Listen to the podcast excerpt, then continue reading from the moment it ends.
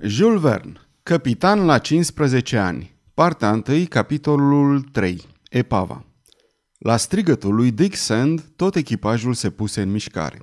Oamenii care nu erau de cart se urcară pe punte. Capitanul Hull, părăsindu-și cabina, se îndreptă spre partea din fața a vasului. Doamna Weldon, Nan, chiar și nepăsătorul văr Benedict veniră să se rezeme în coate de balustrada de la tribord, ca să poată vedea mai bine epava semnalată de tânărul novice. Doar Negoro nu ieși din vizuina care îi servea de bucătărie și, ca întotdeauna, fu singurul din tot echipajul pe care nici măcar întâlnirea cu o epavă nu păru să-l intereseze. Cu toții se uitau deci cu mare atenție la obiectul plutitor legănat de valuri la trei mile de pilgrim. Ce-ar putea să fie?" întrebă un marinar. Vreo plută părăsită," răspunse un altul. Poate că pe pluta asta se află niște bieți naufragiați?" zise doamna Weldon. Vom vedea, zise capitanul Hull, dar epava asta nu e o plută, este o cocă răsturnată pe o parte. Cocă este carcasa unui vapor. E, nu e mai degrabă vreun animal marin, vreun mamifer de talie mare?" interveni vărul Benedict. Nu cred," răspunse novicele. După tine, ce crezi că este Dick?" îl iscodi doamna Weldon. O cocă răsturnată, așa cum a spus capitanul, doamnă. Mi se pare chiar că zăresc carena de aramă strălucind în soare. Da, într-adevăr, întări capitanul Hull. Apoi, adresându-se timonierului. Cârmește în bătaia vântului Bolton, întoarce un sfert, în așa fel încât să putem acosta epava. Da, domnule, răspunse timonierul. Dar, nu se lăsă vărul Benedict, sunt convins că este așa cum am zis eu, este cu certitudine un animal. Atunci este un cetaceu din aramă, răspunse capitanul Hull, căci cu aceeași certitudine îl văd strălucind în soare. În tot cazul, vere Benedict, adăugă doamna Weldon, cred că ești de acord că cetaceul ăsta e mort, căci, după cum vezi, nu se mișcă de fel. E, verișoară Weldon, răspunse vărul Benedict încăpățânându-se, nu ar fi prima oară când ar putea fi întâlnită o balenă dormind la suprafața valurilor. Adevărat, ripostă capitanul Hull, dar acum nu este vorba despre o balenă, ci despre un bastiment. Vom vedea, răspunse vărul Benedict, care de altfel ar fi dat toate mamiferele din apele arctice sau antarctice pe o insectă dintr-un soi rar. Cârmește, Bolton, cârmește!" strigă capitanul Hull și nu aborda epava, treci la o distanță de un cablu. Dacă noi nu mai putem face niciun rău acestei epave, ea ar putea să ne facă cine știe ce stricăciuni și nu aș vrea să se izbească de pilgrim dintr-o parte. Cârmește puțin în bătaia vântului, Bolton!" Și Pilgrim, care se îndrepta spre epavă, își schimbă direcția printr-o ușoară răsucire a cârmei. Bricul goeletă se afla la o milă de coca răsturnată. Marinarii o priveau cu lăcomie. Poate că înăuntru se afla vreo încărcătură de preț care ar fi putut fi transbordată pe Pilgrim.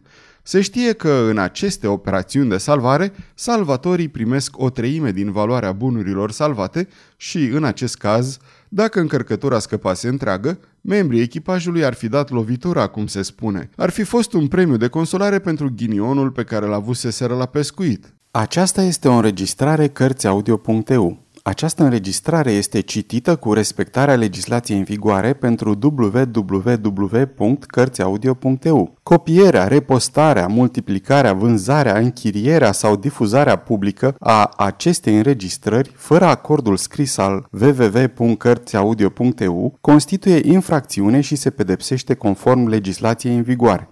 Pentru noutăți, vă invităm să vizitați site-ul www.cărțiaudio.eu și să ne susțineți cu un like, subscribe și follow pe canalul de YouTube Cărți Audio. De asemenea, puteți să-i susțineți printr-o donație pe naratorii voluntari ai acestui canal. Vă mulțumim și vă dorim audiție plăcută în continuare. O jumătate de oră mai târziu, Epava se afla la mai puțin de o jumătate de oră de pilgrim. Era, într-adevăr, un vapor care li se înfățișa înaintea ochilor pe partea dinspre tribord. Răsturnat până la bastingaj, era atât de înclinat încât ar fi fost imposibil să stai în picioare pe punte. Din arborada sa nu se mai vedea nimic. De port hobane atârnau doar câteva capete de odgoane rupte și lanțurile sfărmate ale capelaturii.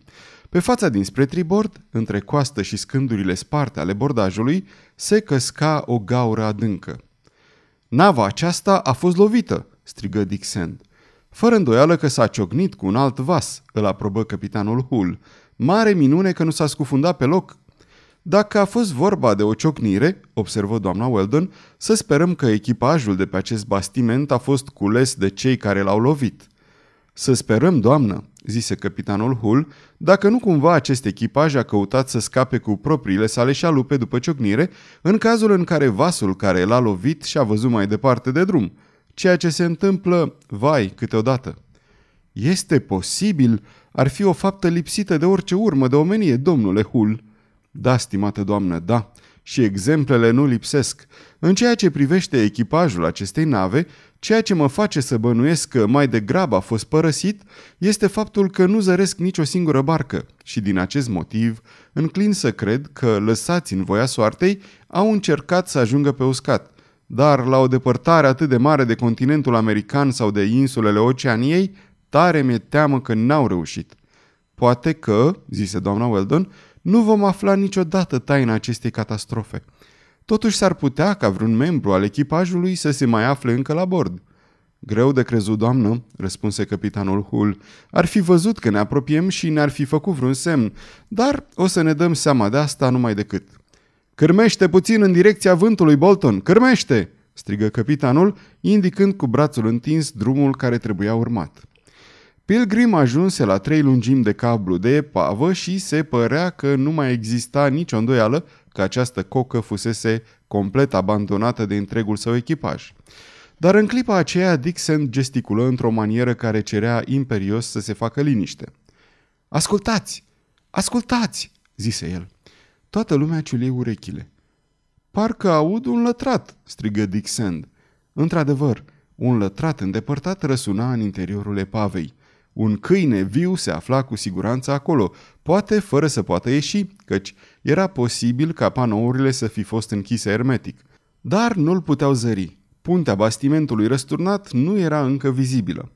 Chiar dacă ar fi numai un câine acolo, domnule Hull, zise doamna Weldon, îl vom salva. Da, da, strigă micuțul Jack, îl vom salva, îi vom da să mănânce, ne va iubi. Mamă, mă duc să-i caut o bucată de zahăr. Stai aici, copile, răspunse doamna Weldon zâmbind.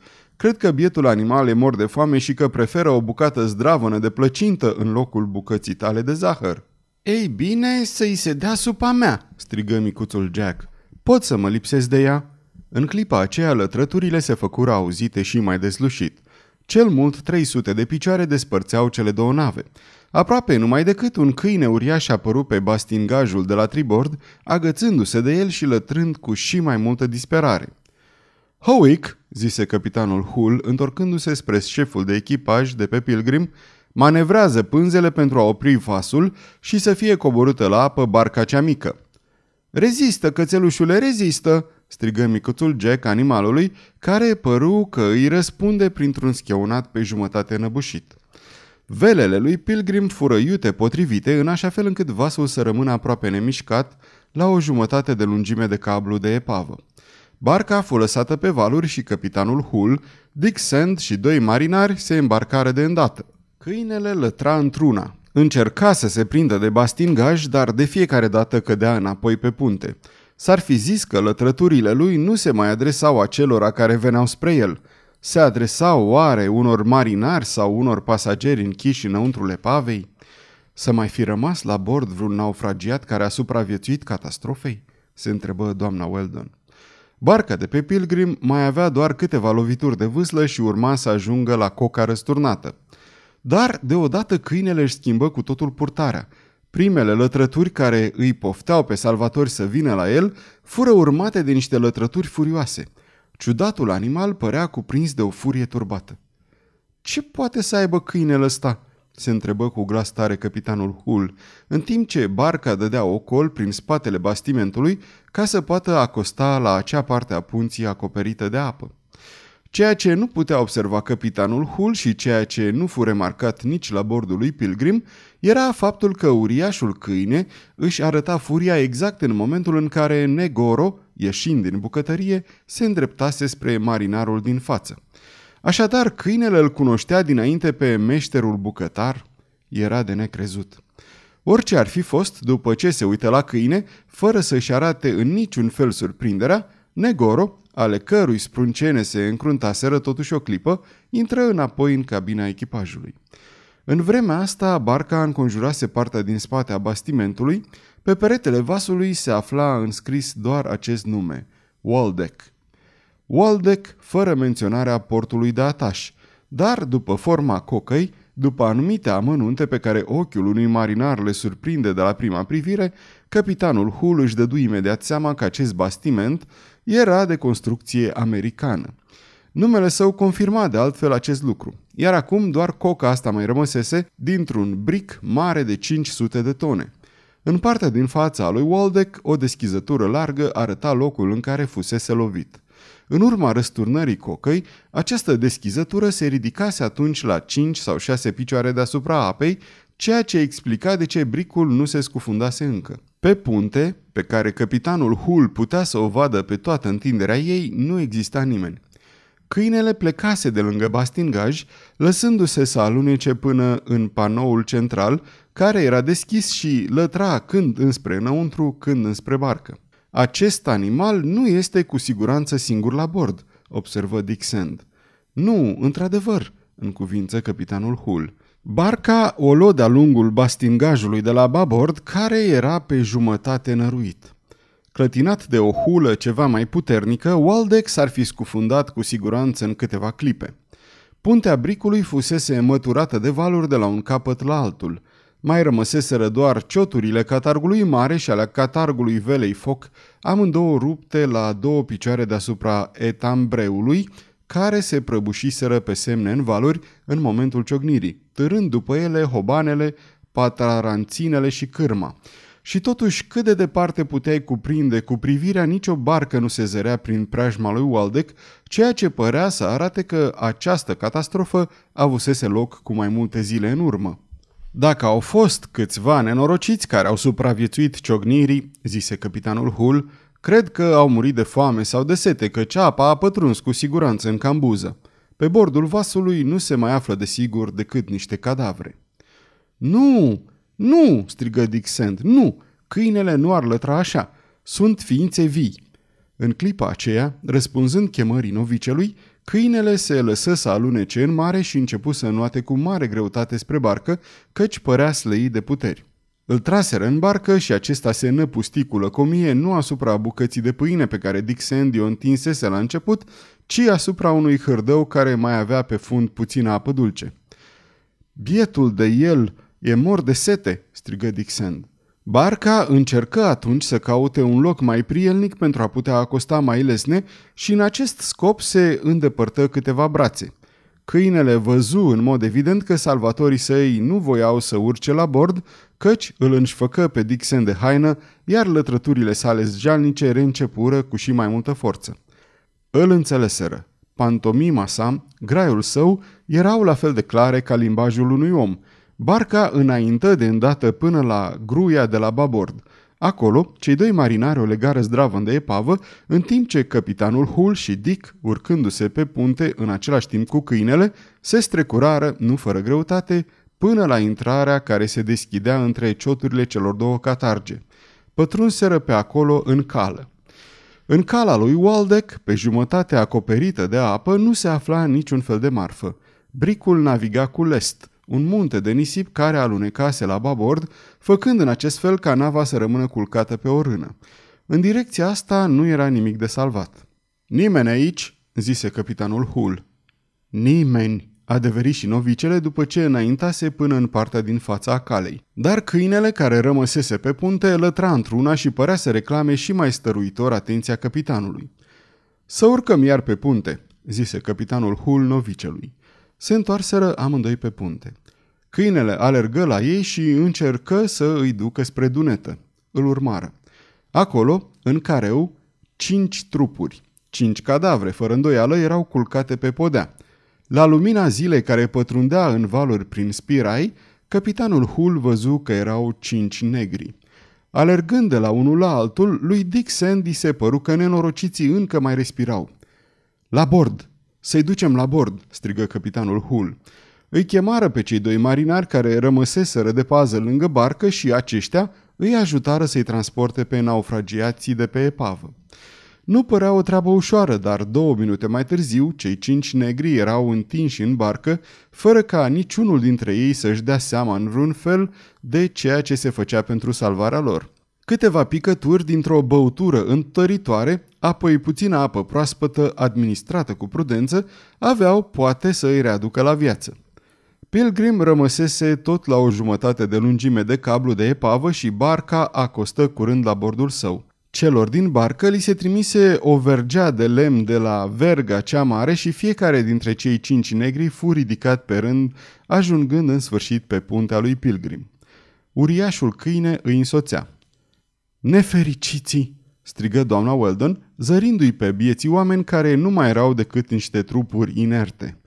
Trăiesc, doamnă, îi vom salva.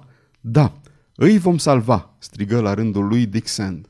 Ce s-a întâmplat cu ei? Întrebă vărul Benedict. Așteptați să poată vorbi, răspunse capitanul Hull, și o să ne spună chiar ei povestea lor.